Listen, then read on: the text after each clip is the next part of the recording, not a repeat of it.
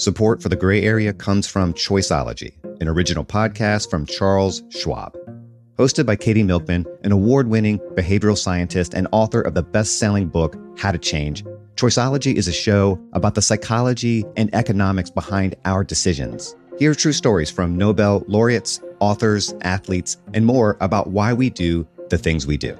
Listen to Choiceology at schwab.com slash podcast or wherever you listen.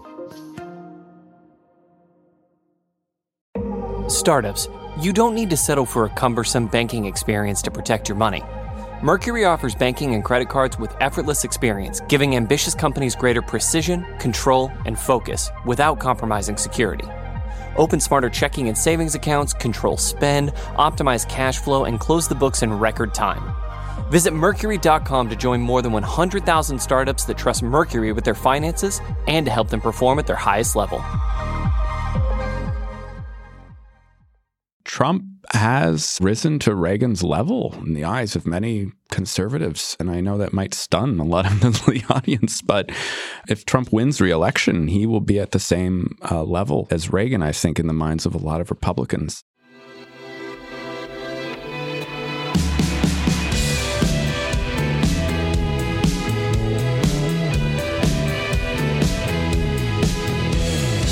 Hello, and welcome to the Ezra Klein Show on the Vox Media Podcast Network. I am Jane Coaston. I am senior politics reporter with a focus on conservatism and the GOP. And today I have a very interesting conversation with Matthew Continetti. He is editor in chief of the Washington Free Beacon, a conservative publication based in DC. He is very thoughtful and knowledgeable about the intellectual history that has provided the backbone of the conservative movement as we know it. We talked about Ronald Reagan, Donald Trump, the beginnings of the new right, what neoconservatism was, is, and isn't and a host of other subjects. And I thought it was a really interesting and informative conversation.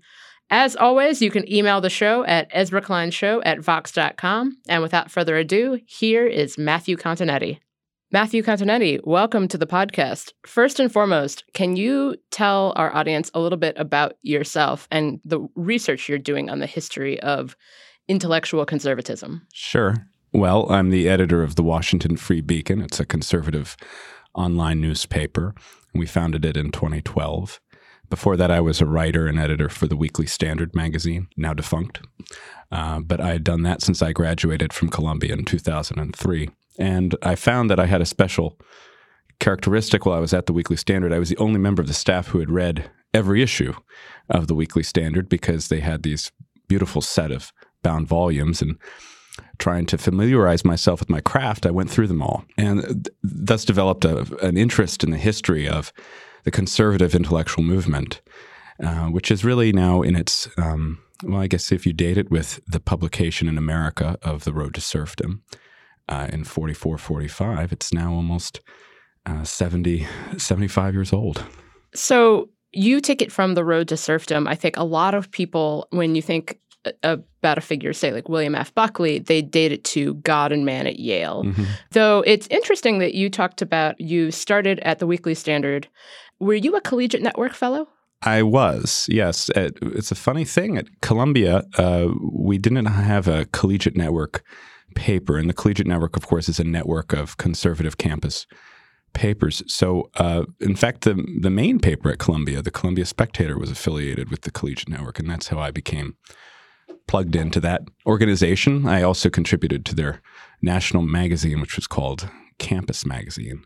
And so CN uh, very generously uh, funded me for my first year at the Weekly Standard. And a little bit before that expired, I was uh, promoted or hired permanently on the staff. So I was also a Collegiate Network fellow. Well, congratulations. Um, we, yes. we can have the secret handshake now. Yes, exactly. And the reason why I bring this up is that something that I think for a lot of folks observing conservatism and the world of conservatism from outside its boundaries is that our experience of being kind of brought into via the collegiate network and a lot of other organizations being brought into the conservative movement via a very distinct recruitment process is not that unusual. And I've been talking a lot this week about conservatism, as I talk a lot about conservatism all the time, every day for my entire life. And that conservatism, I think, in many ways is a movement. It's a movement. It's not just a set of ideas or an ideology, it is a movement. Can you talk about how the ideology of conservatism and the movement of conservatism relate to one another? Well, uh, that's a great question. Um, one thing uh, my studies and reading uh, has shown me is that it's very difficult to speak of conservatism as just a monolithic ideology. In right. fact, from the very beginning, there have been competing definitions of what a conservative is or what he or she believes in. Uh, a lot of these questions were kind of solved uh, by the foundation of National Review in November 1955. And for many decades, National Review was, as they like to say, the only game in town in terms of kind of propagating or, or communicating what a conservative consensus was. That clearly is no longer the case. But the conservative movement, uh, the political expression of some of these ideas, really kind of came into being shortly after uh, the foundation of National Review. I kind of date it to 1960, which was the um, Organization of Young Americans for Freedom and the publication of their founding charter, the Sharon Statement. Uh, Sharon, Connecticut, is where it was signed on the front lawn of Bill Buckley's uh, uh, family home where he grew up. And that same year in 1960 uh, sees the publication of Barry Goldwater's Conscience of a Conservative. And so Goldwater becomes really the um, central political figure of conservatism. At that time, he inherits the title from the deceased uh, Senator Robert Taft. And um, he is the one who tells uh, the convention in 1960, let's grow up conservatives, and eventually wins the nomination nine, uh, four years later. So it's it's interesting that you bring up Goldwater because I think Goldwater was such a defining figure within the conservative movement, despite the fact that he lost tremendously badly in 1964. And there are a couple of reasons for this. One, I think for, you know, I write a lot about African American conservatives. Mm-hmm. And I think for a lot of black conservatives who attended the 1964 Republican National Convention and Goldwater basically making a states' rights argument against uh, civil rights legislation and the experiences of, say, legends like Jackie Robinson, who attended, attended the 1964 Republican National Convention and had people trying to start fights with him, which seems, on a side note, like a bad thing to attempt to do, as he was a very large, very strong legendary baseball player. And it's interesting also that Goldwater legacy continues. I wrote a piece this week about uh, CPAC, and the first CPAC in 1974 is a group of conservatives who are very upset at Richard Nixon, not just because of Watergate, but because he's not adequately conservative. They wanted Ronald Reagan this whole time. Ronald Reagan, you know, they wanted him to run in 68, they'd wanted him to run in 72. That's not what happened. Can you talk a little bit about Goldwater's positionality in the movement? Because I think that now as we observe con- conservatism i think a lot of people are like what happened to the party of ronald reagan? What happened to kind of that legacy? But for older conservatives, they weren't thinking they were looking to Reagan as someone of one of their peers, but they were looking, you know, we want to be the party of Barry Goldwater. Yeah, the joke is, is that uh, Goldwater lost the 64 election, but it took 16 years to count the votes. And so Goldwater's defeat in 64, in a way, was a harbinger or a necessary loss uh, to pave the way for Reagan's victory in 1980. Goldwater's vote against the Civil Rights Act of 1964 is a burden that conservatism in America has had to carry ever since.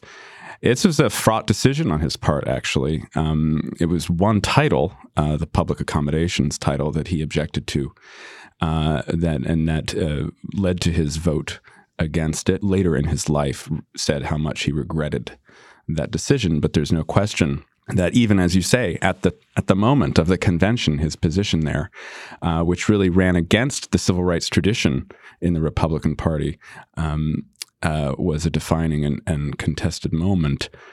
Um, Goldwater later in his life uh, became more libertarian. Right. He, he was talking a lot about gay people in the military Yes. when he was, you know, in, living in Arizona in the early 1990s. He, he became a cultural libertarian. Um, you know, he had always been a kind of an economic one, uh, but he was a very kind of cantankerous uh, person, charming in his way. And um, but I think by the end of his life, he had kind of alienated himself from the conservative movement at that point in the in late '80s, uh, '90s, which had taken on a very uh, socially conservative, even religious cast. And so, um, by the time of his death in 1998, uh, conservatives had uh, various views of him, even though they they agreed that he was really kind of the one of the central political figures next to Reagan, really the most important political figure in American conservatism up until that point. there seems to be a quest towards kind of a pure ideal of conservatism, which leads itself to purity spirals. I'm going to read you a quote. Um, when William F. Buckley began National Review, part of some of his efforts were based on kind of not just defining what conservatism is, but cons- defining what conservatism is not. So part of that involved frowning upon Alabama Governor George Wallace for being an obstinate segregationist, though Buckley's own racial past is questionable. Um, part of that was discussing Ayn Rand, who he thought you know was an overly bellicose atheist, and part a part of that was also talking about the John Birch Society, which was among the more paranoid right-leaning organizations of its time, and still continues to be today.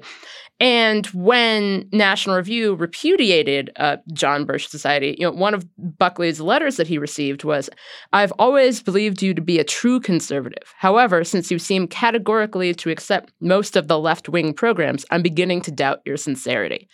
And it seems to me that as conservatives debate with one another about the one true conservatism, the one true faith, so to speak, it seems to be that even while we're having starting to have you know the influence of you know conservative populism, there's still this overarching drive to be more conservative or to find whatever is truly conservative or pure conservatism. You know, you saw that with Mitt Romney going to CPAC in 2012 and describing himself as being severely conservative, to which, you know, Rush Limbaugh and a bunch of folks kind of in conservative media were like, no, you're not. We remember when you were in Massachusetts doing. Obviously, the drive for purity in movements is not uncommon, but it seems to be a very specific type of call to purity that happens within conservatism. Well, on one level, it's a, a call to purity, um, uh, which, as you say, does happen in all movements and often happened in communist movements uh, in, in in America. You know, um, the sectarianism of the, uh, the Marxist socialist uh, movement in America is there are whole volumes written about it. So that is common to movements in general. The sense that well, if you don't agree with me on everything, you need to start your own group.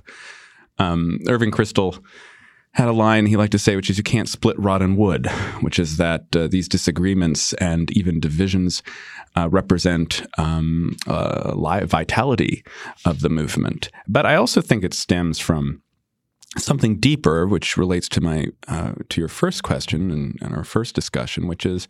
No one really knows what conservatism is. Yes. And from the very beginning, there was a lot of arguments. In fact, Friedrich Hayek, so I mentioned how I kind of date it, and I was following my tutor, George H. Nash, in this, but, uh, you know, I date it with the publication of Road to Serfdom. But uh, later, after encountering some of the new conservatives, uh, such as Russell Kirk, uh, Hayek writes an essay, Why I'm Not a Conservative. And so, is the classical liberalism represented by Hayek and von Mises and Milton Friedman really conservative? Uh, well, Buckley thought so.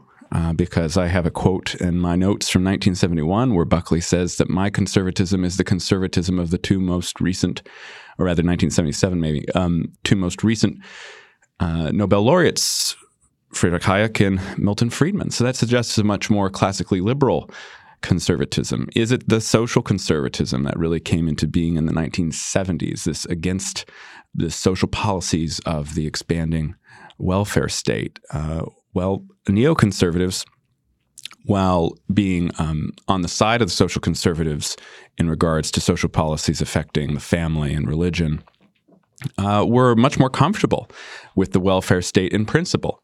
As a means of providing public goods, such as uh, pensions, unemployment insurance, even health insurance in the case of Irving Kristol. So uh, these types of arguments, um, we brought up uh, 64 in the Civil Rights Act. Um, one of the most important conservative thinkers, Harry Jaffa, who helped write Barry Goldwater's nominating speech, uh, also was an intense believer in the Equality Clause of the Declaration of Independence and supported uh, the 64 Civil Rights Act. And Brent Bozell, um, who was Buckley's brother in law, famously took issue with Buckley's defense, infamous and rightly so, defense of segregation, written in National Review in 1957.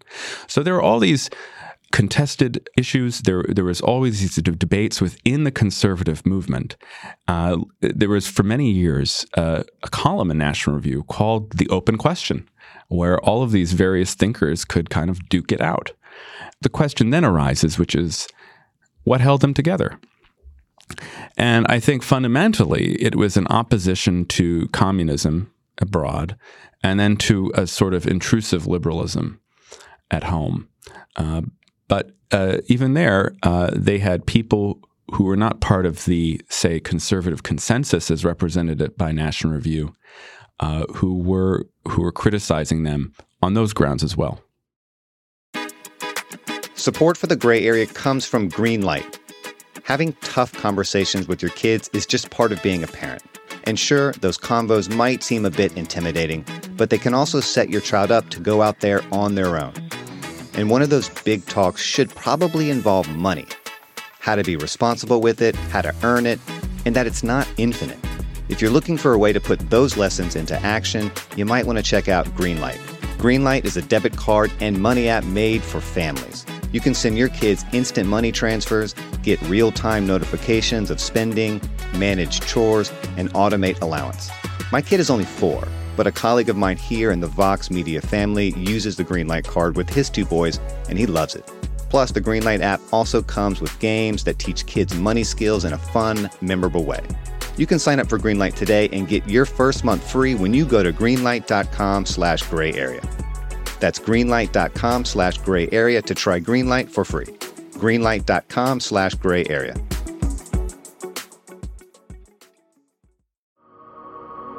Support for the gray area comes from Bombas. Sometimes the littlest things can ruin your day, like a pair of socks that you should have retired months ago. If you need to upgrade your sock drawer, Bombas has got you covered. Bombas designed socks with an eye for detail, with stuff like foot hugging, honeycomb, arch support, anti blister tabs, and cushioned footbeds. They also have other apparel, like t shirts and underwear. Bombas also says that for every item you buy from them, they'll donate one essential clothing item to someone facing homelessness. Bombas actually sent me a few pairs of socks and a pair of boxers about three months ago, two or three months ago, and they're great. It's the best pair of boxers I own, and every time I do laundry, my three pairs of Bombas socks move right up to the top of the rotation. I wear them to the gym, I wear them around the house, I wear them when I go for walks. Hell, I'd wear them when I was sleeping if it wasn't too hot. You can get comfy this spring and give back with Bombas. You can head over to bombas.com slash gray area and use code gray area for 20% off your first purchase. That's B-O-M-B-A-S dot com slash gray area and use code gray area at checkout. Let's shift forward a little bit because I think that something for people who have been observing conservatism or thinking about conservatism is the degree to which neoconservatism has fall. I, I don't. I'm not sure if it was really in favor exactly, but how much other conservatives have taken issue to neoconservatives and, so to speak, neocons.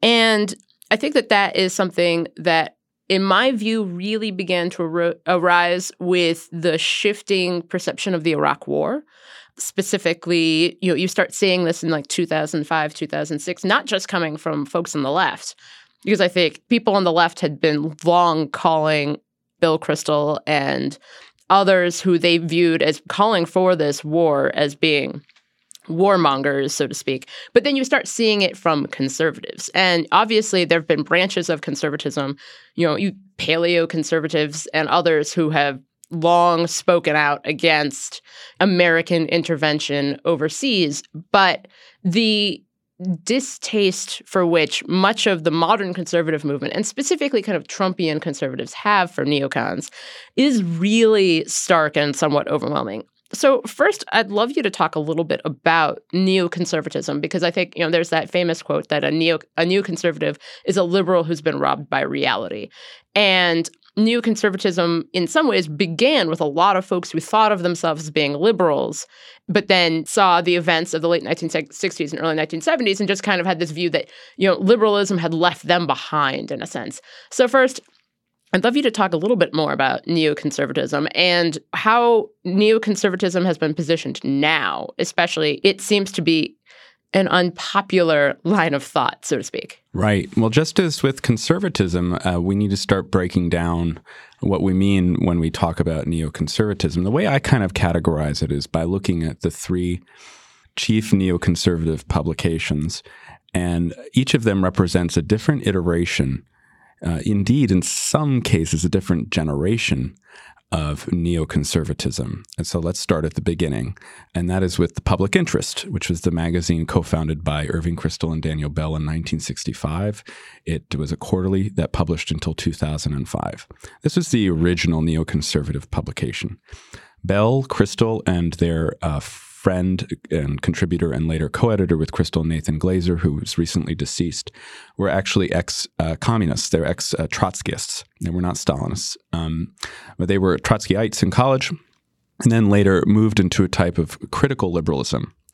Uh, which eventually led them to be extremely skeptical of the government interventions of Lyndon Johnson's Great Society programs. And so the public interest represented a very uh, skeptical, empirical, and uh, essentially meliorist approach to s- public policy. That is, uh, Bell, Kristol, and Glazer, and their another friend and contributor uh, and later Senator Daniel Patrick Moynihan were not, as I s- mentioned earlier, against the welfare state per se. They felt, though, that the Great Society and subsequent liberal programs were not s- helping. we're not achieving the desired results. We're not helping the people that these programs are trying to help. And so, issue after issue of the public interest was devoted to kind of an analyzing these social policies and seeing where they went wrong. It later become, became much more interested in questions of character. And what they found was so much of the success of a public policy depended on the character of the individuals affected by it. And then you had to look at, well, how do we shape character? And that comes down to really the pre political institutions of family, um, religion, uh, neighborhood. So that's neoconservatism one. And that neoconservatism had nothing to do with foreign policy. In fact, foreign policy was banned from its pages because the editors had such varying opinions regarding what was then the most important foreign policy issue, the war in Vietnam. However, there's what we might call neoconservatism two, and that's represented by the publication Commentary, uh, founded in 1945 and uh, still ongoing today. I write a monthly column for it. It appears monthly, so I guess I write a column for it. Commentary's longtime editor, Norman Podhoretz, he was 10 years younger uh, than Kristol. Kristol born 1920, Podhoretz born in 1930, so he's younger. He went to Columbia University, where his mentor was the literary critic Lionel, Lionel Trilling. Podhoretz was never a Marxist or communist. He was just a liberal in the Trilling mold and more of a literary critic. He becomes editor in 1960. What he finds um, basically in beginning in the 1970s uh, is a deep aversion to basically liberal and radical critiques of the Vietnam War. In his view, these critiques uh, assumed the character of an anti Americanism, and this repulsed him.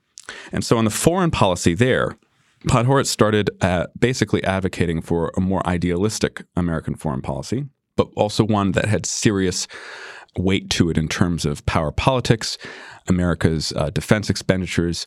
America uh, should not come home, in the words of George McGovern. And um, neoconservatism, too, was really a protest against McGovernism uh, in, in, its foreign policy dimension, but also in its uh, domestic dimension, which was um, basically encapsulated in what was called the new politics of the student rebellion and counterculture. So, uh, Podhoretz became a neoconservative, one might say, by Vietnam abroad and radicalism um, abroad, but also the counterculture at home. And this led to uh, basically support from Ronald Reagan in 1980 because Reagan, to the commentary crowd, represented a much more fulsome American foreign policy, uh, one that was going to not only try to contain uh, the Soviets, but also pu- push them back and uh, eventually defeat them. Finally, and I know I've gone on for a while, but finally, there's neoconservatism 3, which is one that you're, I think, referring to in your question. And that's the uh, neoconservatism represented by the Weekly Standard magazine, uh, edited by Bill Kristol until 2016, and then edited by uh, Stephen F. Hayes for its last few years. Uh, basically, it published between September 1995 and December 2018. What's funny about it is that at the time that the the standard was founded, neoconservatism was kind of considered passe because Irving Kristol, Bill's dad, and Norman Podhoretz had more or less just become regular conservatives. Um, and in fact, Podhoretz writes in 1996 an essay called Neoconservatism, a eulogy, saying all that we stood for, basically the historical conditions that led us to our political uh, views, uh, have dissipated, and we are more or just less been incorporated into the conservative mainstream, such as it was. What happens very quickly, though, is that Bill Kristol and his um, kind of co-author and uh, influential contributing editor to the, the Standard, Robert Kagan, become associated with a foreign policy that they describe as neo-Reaganite, which basically is uh, a foreign policy of interventionism in the service of American ideals and democracy, democracy promotion. They they have a reference to I think benign hegemony in one of the uh, fundamental uh, essays they wrote describing their position. And uh, this is the form of neoconservatism that becomes associated with uh, the Iraq War in, of 2003. And that's the neoconservatism uh, that Donald Trump uh, really campaigned against, the interventionism that he campaigned against in 2016 and repudiated. And what's funny is that the Kristol Kagan position on the Iraq War in 2003 was, in fact, the consensus view of the American foreign policy community and, and the Republican Party. George W. Bush, um, who actually launched the war, uh, was not a neoconservative of any iteration. Um, so this was a much more uh, conventional opinion in 2003, in the aftermath of the September 11th attacks of 2001, uh, than I think is remembered today at the moment, as you say, the Weekly Standard doesn't exist, and um, Kristol is the most prominent uh, never Trumper, and uh, so uh, they were they exist probably on the margins of the conservative movement uh, and the Republican Party. But so much depends, I think, on whether Donald Trump is reelected to the future of this version of, of uh, neoconservatism. It is very possible, in fact, likely, that there will be a fourth neoconservatism uh, because just the way politics works, uh, people change their views over time. And people might start on the left and end up on the right, and others might start on the right and end up on the left. So I think it's. I'm glad you brought up um, George W. Bush and the Iraq War because a, a, bunch of people have been kind of talking about how, you know, at CPAC and at other places, it appears as if the George W. Bush administration has been memory hold, so to speak. You know, you saw people talking about uh, Trump being the most pro-life Republican president we've had, which made a lot of. You know, I think uh, Dave Weigel said on Twitter, you know, like what the hell happened for those eight years of the Bush administration. And I think that that really gets to something about how the Bush administration, for many, I think, people who think of themselves as being conservatives, but have kind of the more Trumpian ilk of conservatives, the Bush administration has become, in some ways, part of, even though George W. Bush, as you say, was not a neocon, the Bush administration has become kind of part of neocon parlance, that that was part and parcel with neoconservatism.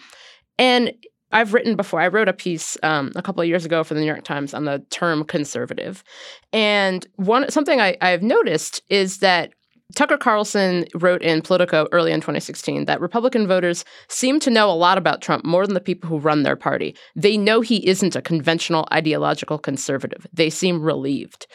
And I wanted to ask you how much of the support for Trump from people who think of themselves as being conservative was in some way a reaction to the Republican Party apparatus and what they may view of the of that apparatus's support for kind of the Bush administration's foreign policy and kind of this neoconservative ideal.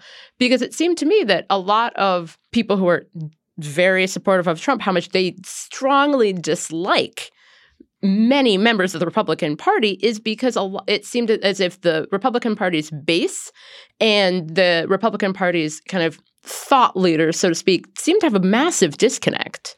Right. Um, that was clearly uh, revealed in, in 2016 and what happened there. Uh, I think so much depends on how the public views the success or failure of a given presidency. Ronald Reagan was viewed as a successful president.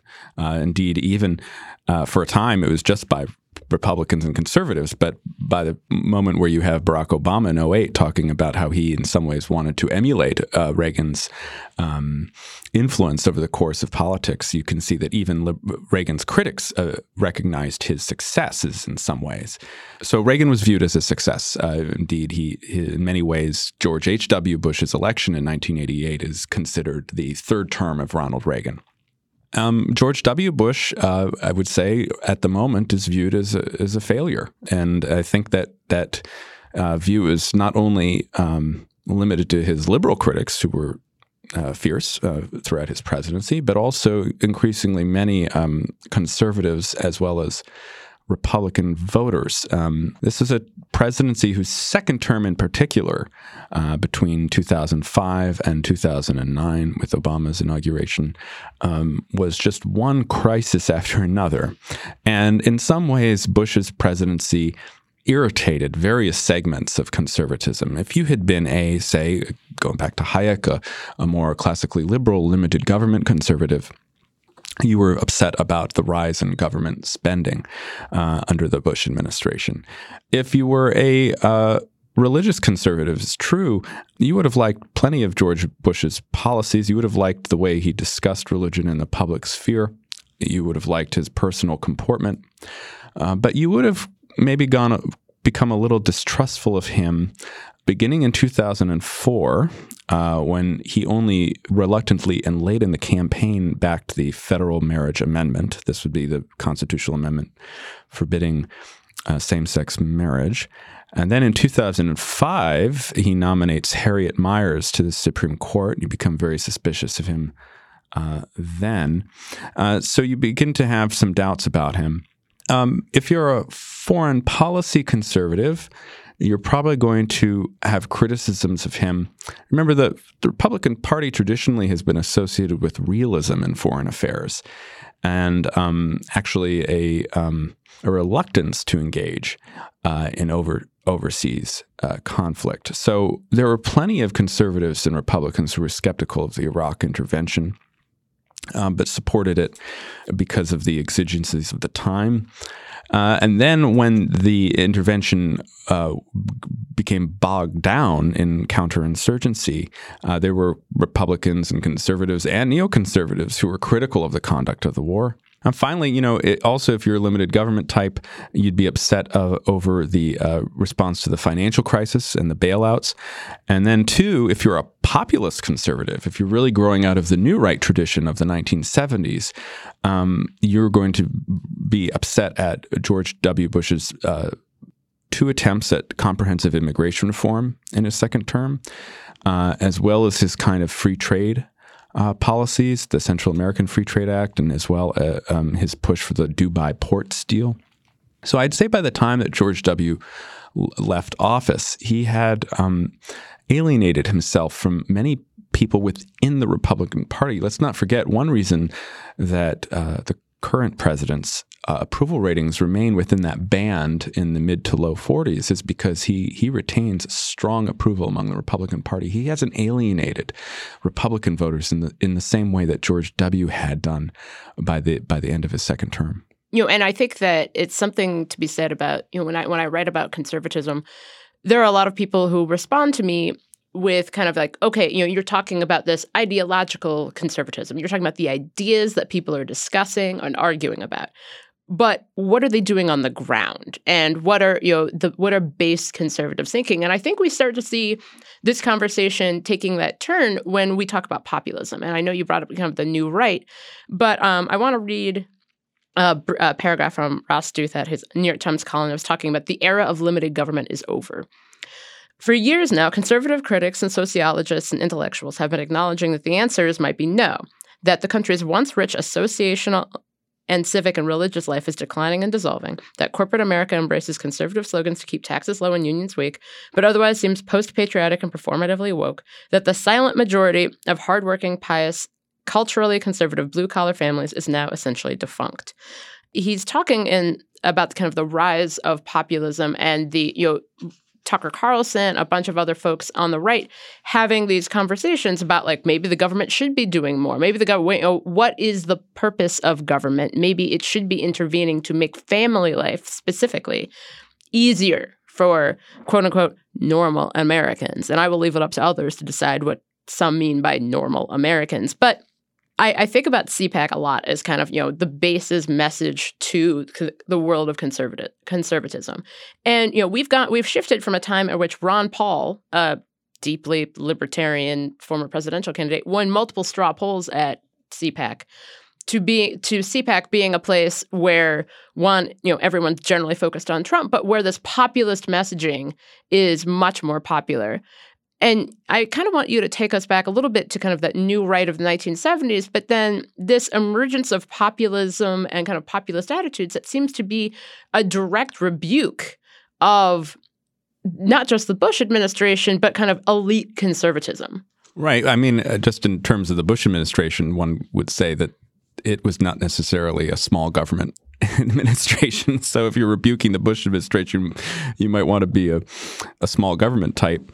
And of course, I, this is really, I think, the shift that Ross is describing in some ways from the Tea Party conservatism, which kind of uh, talked about the Tenth Amendment, talked about the limited government, states' rights uh, against federal power, talked about uh, shrinking government and such.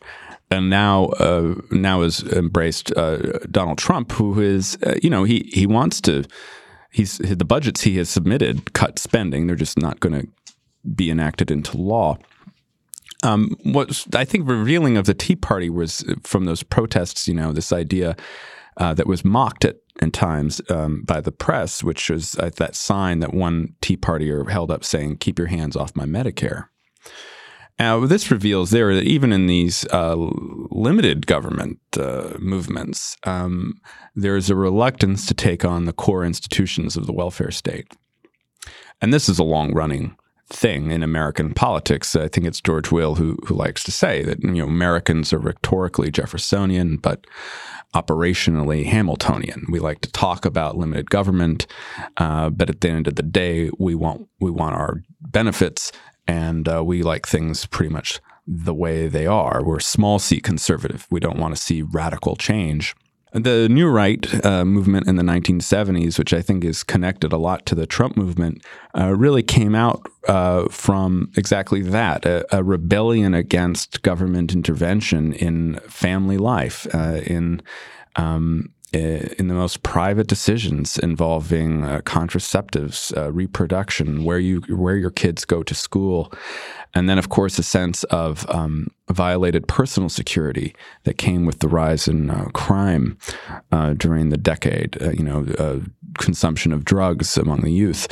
Um, the, the, new right leaders like Phyllis Schlafly, Richard Viguerie, Paul Weyrich, and then uh, theorists such as Kevin Phillips and uh, Patrick Buchanan were able to associate all of these things with uh, federal government intervention. And so we were able to direct that protest against the federal government. Um, in many ways, this strain of populism predates the 1970s. You can see it in the support for Joseph McCarthy in the beginning of the 50s. Um, and it also postdates it. I think there are ways that you can understand Ronald Reagan's appeal as a, as a populist, uh, uh, not just a, a, limited government conservative. And, and, then, of course, there's Trump, uh, who is a populist through and through. So I think that that gets back to kind of a baseline question that I've had while doing this work is if conservatives don't agree on what makes someone conservative, or what conservatism really is, then what good is it to discuss whether or not a particular candidate is conservative? Because at some point, you know, you kind of get into that messy area in which either no one is a conservative or everyone's kind of a conservative. And I think that that came up a lot, you know, when you saw the never Trumpers or Trump skeptical Republicans talking about Trump, you know, saying like he's never voiced any conservative views. I've written this, and a lot of people did, that for example, on social conservative issues, uh, say abortion, Trump's views seem to be kind of what you would think conservatives would say if you had never encountered any. Some might remember uh, Trump's interview with Chris Matthews, I think in 2015, in which he said that women who had abortions should be punished. And the response he got from anti abortion groups was like, no, no, no, that's not what we think. That's not what we think. But it didn't seem to matter that his internal conservatism was of no real it didn't matter to people who think of themselves as being deeply conservative. So, you know, and I think that there are a lot of folks on the left who are kind of like, all we do is argue about who's li- more liberal than who and who is more like, and you know they look at the right and they're like they nominated this guy and he won the presidency while not adhering to the views we've been told that are conservatism. So, you know, wh- where does that leave us? Where does it leave us in the story of conservatism when no one can really or agree on who gets to be a conservative? I actually think Trump ran uh, much more of a, as a conservative than maybe other conservatives I know think. Uh, let me explain why. I was there. I followed Trump in 2011 when he was uh, flogging the birther thing and thinking of running for president. And I went with, I was there in New Hampshire when he visited. And I was struck uh, by a few things. One was just how much attention he drew to himself and the whole media scrum. I also struck by two more things. One was that was same day that he visited New Hampshire was when the Obama administration released the long form uh, certificate, and we were at the diner. Trump was visiting at a diner in New Hampshire, uh, when uh, the I think it was Robert Gibbs at that point. I could be wrong. Could have been Jay Carney, but um, they come out with the with the birth certificate. Uh, on television, and Trump was in a private meeting when that actually happened. So we were all interested in the press. Well, how is he going to react uh, when he sees this on the TV? So he came out of the private room. He looked at it on the TVs. His chin jutted out, you know, in that lower lip expression he always has. And then he turned to us and he said, "He wouldn't have done it without me."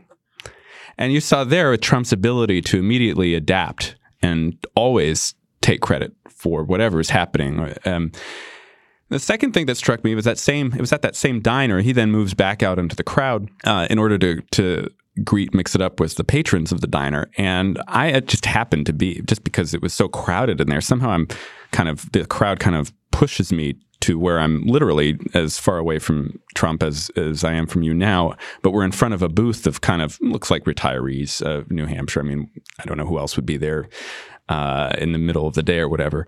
Uh, and Trump assumes the same thing I did because as he's talking to them, smiling, he goes, "Not going to touch Social Security, am I, guys?" So he knew then too that. Um, the push uh, in some quarters to not only protest the Great Society, but also to try to dissect or um, deconstruct the New Deal was just uh, a non starter in American politics. Uh, at that same time in 2011 was when Donald Trump announced he was pro life. And I think that move, in retrospect, was the beginning of him really seriously thinking of running for president. He ended up not running in 2012, of course, uh, but he obviously did in 2016. Um, and he understood that he could not, unlike, uh, I probably from watching his friend Rudy Giuliani a few years earlier run and fail, he would not be able to win the nomination of the Republican Party without being a pro life candidate. So that happens in 2011. What else does he do? Well, he becomes a firm supporter of Second Amendment rights uh, throughout the 2016 campaign he becomes a devoted supply sider, a tax cutter. That you know he has Larry Kudlow and Stephen Moore write his campaign proposal. Art Laffer, the founders of Supply Side, and then of course now he has Larry Kudlow chair his uh, council of um, the National Economic Council. So pro life, Second Amendment, tax cuts. Okay, well, I'm starting to see a theme. These are all very conservative positions. What does he do when Justice Scalia dies suddenly?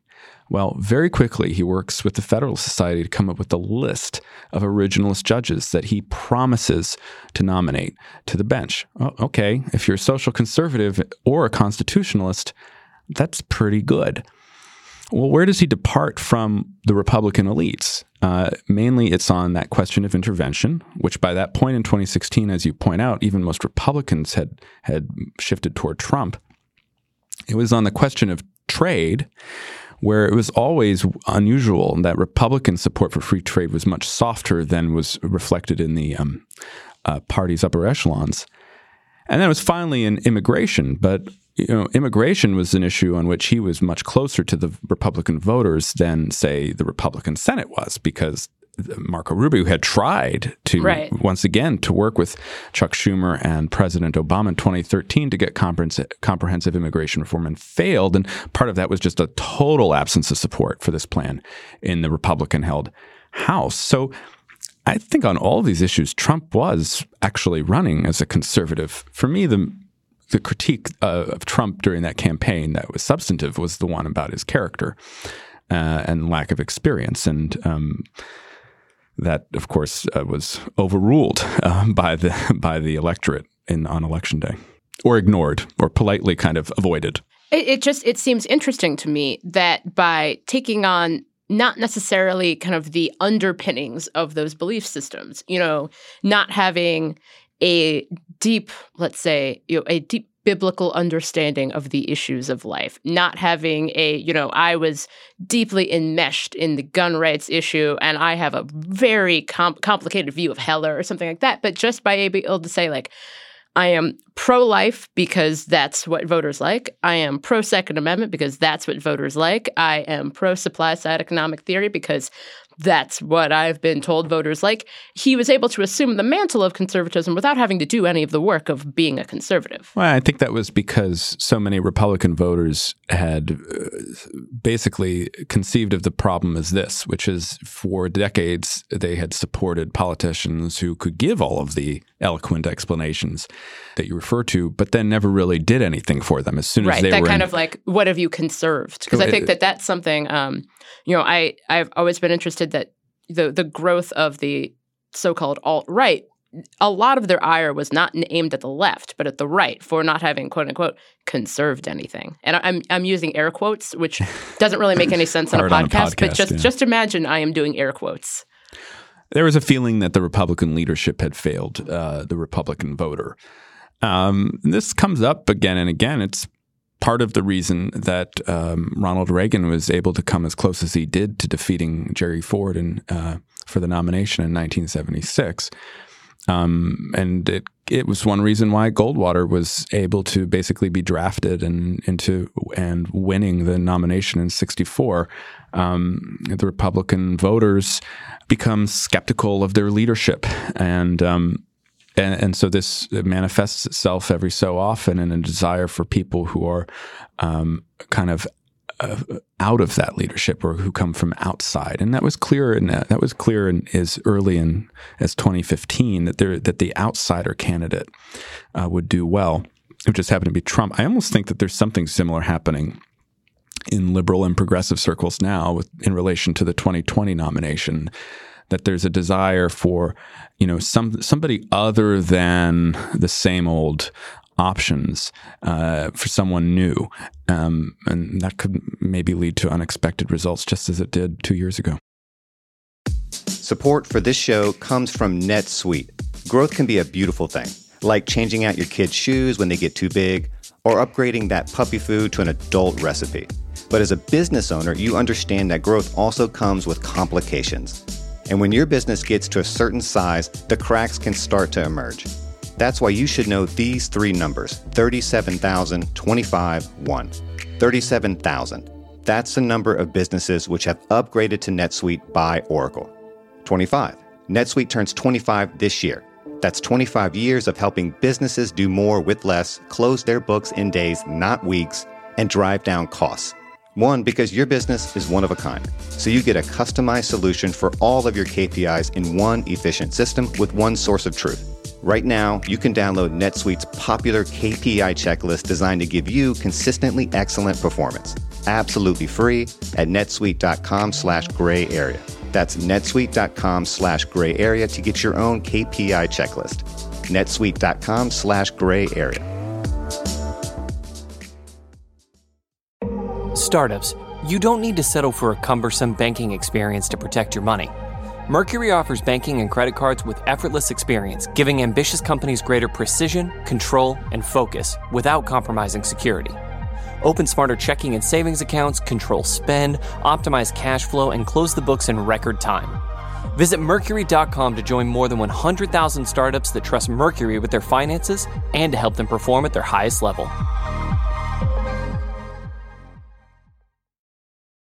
So I wanted to, you know, you've done a lot of work on Ronald Reagan, and it's it's interesting to me that um, Ronald Reagan holds such a giant place in conservative memory. You know, not necessarily because of what he did, um, because I think that there are a lot of Reagan's policies, and I think it comes up a lot when you talk to kind of the uh, immigration hawk conservatives who were very still very upset about Reagan's immigration policies from the mid 1980s. But not not what he did, but what he meant to the conservative movement. Do you see that changing or shifting in any way? Because I think that you know he's now taken on this place in which it's not necessarily about who he was, but w- what he meant to the movement. It might be shifting. I think Trump has basically risen to Reagan's level in the eyes of many conservatives. Uh, and I know that might stun a lot of the audience, but if Trump wins re-election, he will be at the same uh, level as Reagan, I think, in the minds of a lot of Republicans. Um, do I mean how often do Democrats look back at FDR? I mean, as you, uh, there is just this problem as you get f- further removed from uh, the presidency. Maybe you think about it a little bit less. Now, it's not a problem for me because I've you know, I'm an amateur historian. But um, so Ronald Reagan and FDR are probably, the, in my view, the two most important presidents of the 20th century. One created the New Deal, the other significantly modified it in some ways, or shifted the the course of events. And I think it's interesting that you know I mentioned Obama earlier and uh, his ref- his re- re- reference to Reagan in 2008, where he said he wanted to be a president as influential as Reagan. I don't think that's actually the way it it worked out. I mean, Obama was able to achieve the Affordable Care Act, and that seems to be a durable part of his legacy, at least again under the modifications that have that have uh, been made to it, and they've been significant ones, most recently with the uh, abandonment of the mandate. But nonetheless, it, something like the ACA will hold. The other aspects of Obama's legacy were, were very infirm, and, and don't I, Trump has basically dismantled all of them. Um, so uh, Trump's significance is is real. Uh, Ronald Reagan, uh, you know, oh, I, uh, one of the things that fascinates me about Ronald Reagan is I feel he's kind of like Superman he's this alien being that kind of landed in the middle of Kansas and uh, just took over the conservative movement. Uh, you know, he he didn't become a Republican until he was 51 years old. Uh, he was an FDR Democrat. He has a note in his diary where he says, "You know, I'm being attacked as a someone who's out to repudiate FDR, but they don't understand. I voted for FDR four times, and my real goal is to is to oppose the Great Society, not the New Deal. And yet Reagan always had this uh, belief that look, if you share my my ideas, good, join me. I'm not necessarily going to share yours. And so he was able to appeal to a wide variety of people as long as they bought into the central Reaganite premise. And what is that premise? It has to do with American exceptionalism. It has to do with, with America as the last stand for freedom uh, on the earth. And it has to do, and something he brings up in several speeches, which I find fascinating. Reagan doesn't think of politics in terms of left or right. He thinks of it in term. It's not horizontal axis; it's the vertical axis. It's control or lack of control. Uh, are you being able to maximize the choice in your life and become the individual you want to be? Or are you being pushed down by central authority? This is a remarkable, remarkable way to view politics in, in, in my opinion. Uh, and it lends itself to, to, I think, a wide, wide appeal. Um, and also allows himself to become populist because if the central authority is encroaching on your on your life in various ways, well then that populist rebellion is something that he is going to be able to capture the energy of. So I think it's important, even if Reagan might be in the process of being eclipsed by Donald Trump in the Republican Party and conservative movement, I think it's very important for conservatives to go back to Reagan and think about him seriously, not just as a successful politician, which he was, but as actually as a political thinker, um, which no one really gives him credit for. But but it's remarkable to me uh, the continuity of his thought, uh, even when he was a liberal Democrat, to to the day he said his goodbye to America in his you know 1994 revelation that he had Alzheimer's. So it, it I'm, I'm glad you brought up the idea of American exceptionalism because I think that was something that for a lot of conservatives who have opposed Trump, kind of the never Trumpers, the fact that Trump had no adherence to American exceptionalism whatsoever and just repeatedly said things like, we've done things just as bad as they have, which, you know, it, it's one of those things that, like, that is both true and also generally not what conservative politicians talk about. And yet that seemed to be something that maybe it was taken kind of like, well, you know, you take this along with the things we like about Trump, or it was something that really, I think, appealed in some sense to kind of the um, kind of the foreign policy realists of conservatism. So, can you talk about that? Because it seems as if, in many ways, Trump is a direct it stands in direct opposition to that view of America, you know, kind of the "It's Morning in America" 1984 version of Ronald Reagan. Yes, uh, this is uh, Trump's um, comfort with uh, strongmen is uh, new uh, and uh, unusual. Um, the type of person that appeals to, I don't think constitute a majority of Republicans or even conservatives. There, there's definitely a minority on the right that does like that. Um, I'm not just I'm not sure how numerous they are. It's one of those aspects of Trump that I think discomfits a lot of Republicans whenever he says something like, "Well, we're just as bad," or "We do that too," or "I take Kim Jong Un at his word." You know, I mean, it would take a team of experts to psychologize Donald Trump, and I, am against psychologizing him. I would just say I think sometimes he says these things because he views himself in in a process of continual negotiation with tough guys, and so he's like doing a solid for Kim Jong Un to say, "Oh, I take you at your word." Um, if Trump is reelected, there will be changes to the Republican Party as we un- understood it up until 2016.